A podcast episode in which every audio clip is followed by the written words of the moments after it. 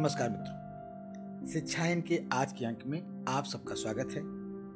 आप सब मेरी इस बात से ज़रूर सहमत होंगे कि एक इंसान तभी तक इंसान बना रह सकता है, जब तक उसके भीतर इंसान होने का गुण धर्म सहेजने वाली मौलिकता होती है। यही कारण है कि पूरी दुनिया में इंसान की मनोवृत्ति के अनुरूप काफ़ी श्रेणियाँ हो गई हैं। बहुत कम संख्या में लोग हैं जो पूरी ज़िंदगी अपनी मानवीय गुण धर्म को बचाए रख पाते हैं अधिकांश लोग देश, काल और परिस्थितियों के अनुरूप अपने स्वार्थ एवं अहंकार को तवज्जो देते हुए हर सांचे में ढल जाया करते हैं। बहुत सारे ऐसे भी हैं जो अपने भीतर की इंसानियत को दूर ढकेल कर सैतानियत को अपना लेते हैं और जमाने भर के लिए मरते दम तक नासूर बने रहते हैं। इंसान के रूप में पैदा होना जितना सरल है, जीवन भर के लिए इंसानियत को सहेज कर रखना और मानवीय वसूलों पर चलना उतना ही कठिन है, दुष्कर है।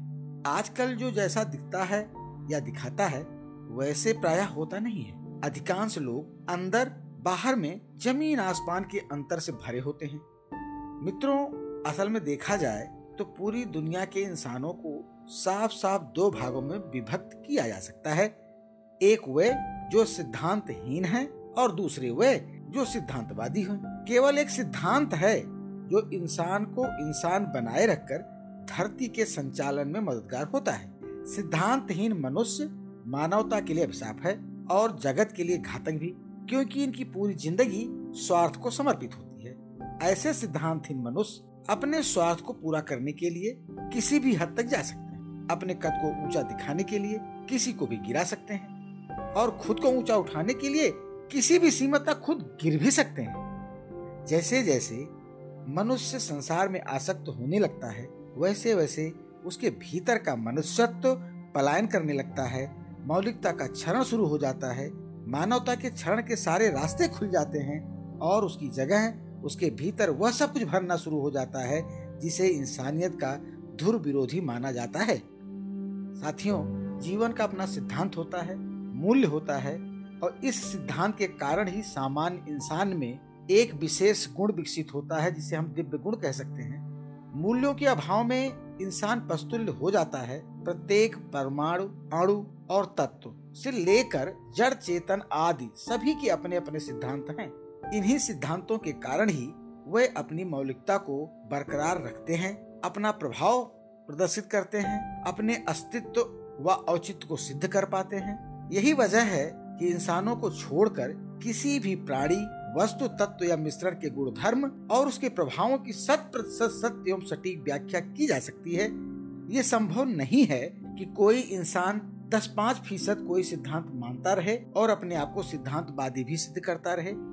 किसी भी अंश में सिद्धांतों का क्षरण आदमी को सिद्धांतहीनता की श्रेणी में ला खड़ा करता है। वर्तमान काल का सबसे बड़ा दुर्भाग्य ही है कि आदमी मुखौटा संस्कृत के आडंबर में खुद को बाँध लिया है। जहाँ उसका कोई स्वाद सिद्ध होने वाला होता है, वहाँ सिद्धांतों को दरकिनार करके भी आगे बढ़ जाता है। जहाँ उसे कोई काम नहीं करना हो, वहाँ वह ऐसा बर्ताव करने लगता है, जैसे कि उसके जैसा कोई दूसरा श्रेष्ठ इंसान संसार भर में कहीं है ही नहीं। उससे बड़ा कोई ईमानदार ही नहीं है। जो इंसान एक बार जीवन मूल्य छोड़ देता है, वह दुर्घटनाग्रस्त होकर पटरी से उतर गई रेलगाड़ी की तरह हो जाता है। उससे दोबारा इंसानियत की उम्मीद करना मूर्खता होगी। मित्रों, मूल्यों के परित्याग का सीधा मतलब है इंसानियत से पल्ला झाड़ लेना। जो व्यक्ति सिद्धांत छोड़ देता है, अर्थात सिद्धांतहीन हो जाता है, वह किसी भी रिश्ते, नाते, मित्रता, संबंधों या सेवा परोपकार के कार्य का नहीं रहता, क्योंकि उसके जीवन का एकमात्र लक्ष्य स्वार्थ सिद्धि ही हो जाता है। ऐसे इंसानों पर भरोसा करना मूर्खता के सिवा कुछ भी नहीं है। यही कारण है, मूल्यहीन लोगों का कोई स्थायी संबंध या स्थायी मित्र नहीं हो सकता। ये लोग जब कोई स्वार्थ सिद्ध करना होता है, तब किसी से भी हाथ मिला सकते हैं, किसी के भी पाँव पकड़ सकते हैं और कोई भी सही हो या गलत काम कर सकते हैं।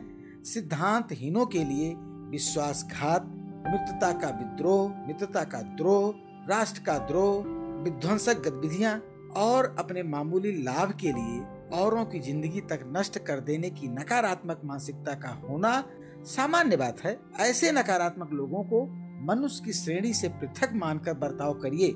जीवन में आनंद पाना चाहते हैं तो ऐसे लोगों से दूरी बनाएँ, क्योंकि पीठ पीछे वार करने वाले ये खड्यंतकारी लोग हिंसक जानवरों और क्रूर राक्षसों से भी अधिक घातक है। धरती इन्हीं लोगों के भार के कारण त्रस्त है। इन लोगों की तादाद इतनी अधिक मात्रा में बढ़ गई है कि धरती में तमस अधिक सघन हो गया है। और क्या कहूँ, यह बात भी है धरती में जब तमस की सघनता बढ़ती है तो ऐसे नकारात्मक लोगों की संख्या में बेतहासा वृद्धि होती है। इसका समाधान एक ही है कि प्रकृति धरती का तमस दूर करे और हम ऐसे लोगों को उपेक्षित करते रहें। शायद तभी इंसानियत को हम बचा सकते हैं। मित्रों, शिक्षायन के आज के अंक में बस इतना ही। शिक्षायन के अगले अंक के साथ फिर भेंट होगी। तब तक के लिए अपने मित्र डॉक्टर गिरीश त्रिपाठी को अनुमति दीजिए। नमस्कार।